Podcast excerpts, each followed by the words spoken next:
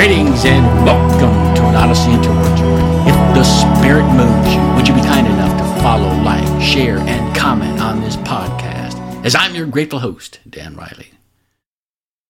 In a book about Winston Churchill, I remember reading of an incident one of his drivers shared.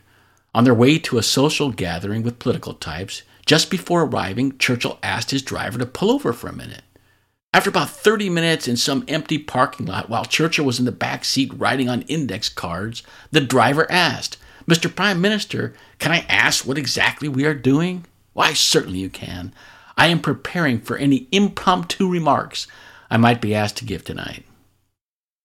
For the truly great speakers, there is an inviolable rule never speak without being prepared. One who heeds this advice in the world of business will have an incalculable competitive advantage. Why? Because a high percentage of people in the world of commerce violate the rule. Some have never thought about the concept, others may discount it, and others wear as a badge of honor the slogan, I'll just wing it. I've had decades of experience with the wing it crowd. And where you typically find them, as crazy as it might sound, is in the higher strata of management. These are people that routinely speak publicly as part of their job description, and given all their experience, they have overcome the terror. Notice I didn't say fear, the terror of public speaking, and are perfectly fine being just an average speaker. But many among the wing it crowd, more than you think, stay there because they want to stay safe and save face. If they really worked hard at improving their presentation skills, and subordinates knew how hard they worked at it, and still came up short, their ego couldn't withstand the hit. So, they stay among the mediocre in this category. Surprisingly, this is just a more complicated manifestation of the fear of public speaking. Suffice to say, I don't recommend being part of the wing it crowd. I'll talk more extensively on this during future podcasts. For now, let me get back to the thesis of this podcast the incalculable competitive advantage of being prepared for what the uninitiated believe to be an unpreparable speaking situation. I can hear the obvious question now how can I prepare for the unknowable? My business life is exceedingly dynamic. I have many chance encounters, spontaneous Zoom meetings or conference calls, and topics that come out of left field in many of my meetings. Here's my answer. You can go in one of two directions. You can avoid all gatherings, meetings, calls, etc., that are not mandatory, where there is even a remote possibility that you'd be asked to speak. And by doing so, significantly limit your prospects for upward mobility. Number two, figure out how to prepare for the unknowable. Now, to my way of thinking, the unknowable in the context of business communication is really a misnomer. What is really meant by unknowable is unexpected. The world is replete with leaders and orders who have demonstrated you can be prepared to speak confidently and on point in situations that others would deem unexpected. Let me offer this strategy. Pick whatever would be a representative time frame for your job, a period that would include the totality of communication situations you would find yourself in. It could be a day, a week, a month, a quarter, or a calendar or fiscal year. List those situations. I'll give you a few examples. Daily Zoom meeting, weekly sales meeting, product review meeting, advertising campaign, monthly P&L review, quarterly review, annual review. Since past is typically prologue, prior to attending or participating in a future iteration of your listed events, in your mind, review anything that happened in past meetings that was unexpected. Oh, Jimmy should have known how many square feet the new Wegmans has. I should have known in Middlesex County they require proof of vaccinations for customers to enter bars.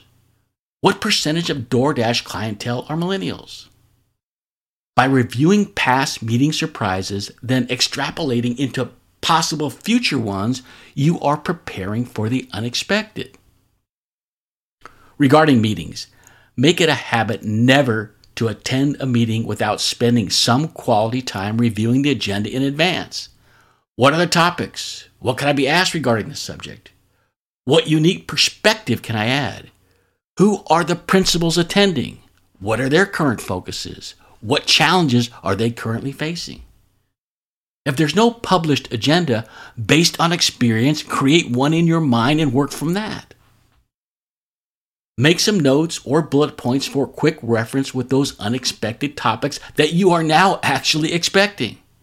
After the meeting is underway and the conversation moves way off agenda, which it will invariably do, you'll be prepared better than most. The single best habit, the one that offers the most rewards with respect to promotions, raises, credibility, and visibility, etc., is doing exactly what Winston Churchill did. Take some time, it doesn't have to be a lot of time, before you attend any meeting of consequence and prepare at least three segues. They can be subjects related directly with the topics of discussion, tangentially related, or not related at all, but subjects you want to interject into the debate or build a reputation for being familiar with. Whether you're called on to speak impromptu or if you're offering an unsolicited opinion, you will have something of substance to offer. When this happens to the unprepared, one of two scenarios typically unfolds. The person says nothing, coming across as a wallflower, or they ramble almost incoherently for about five minutes. Either scenario is disastrous for a career. The key to making an effective segue is having a creative bridge. The object is to take the conversation from where it is to where you want it to go. To do this, you need to be an active listener. Recall a comment or subject that has already been reviewed at the meeting and use it to introduce your pre planned impromptu. I'll give you a few examples on how this is done. You're asked for your opinion on something. Here's a possible bridge. Earlier today, during Madam X's presentation, we heard that millennials like their parents' music as much as the parents do. Well, did you know this same generation? And you go on to make your point. If you can't find something specific for a bridge, use a generic bridge. The question you ask reminds me of when so and so said X, your comments made me think about, then you make your point. Or you could pick a current event related to your segue.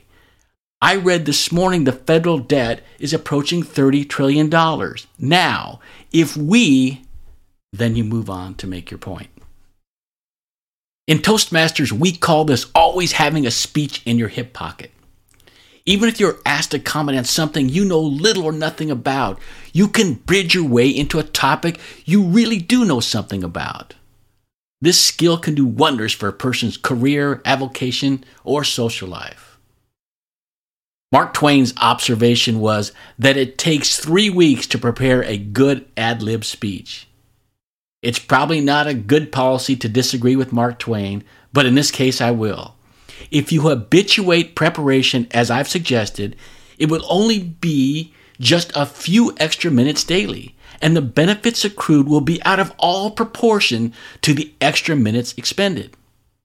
Of all the communication skills used in business, being a skilled and polished impromptu speaker may be the most valuable. With my new online class, I spend an entire module on impromptu speaking. It's that important. Well, for my part, that's all there is today, except for this. Please follow, like, share, and comment on this podcast. This is Dan Riley taking you on an odyssey into oratory. Until next time, throw off those sail away from the sea, catch the train. We're on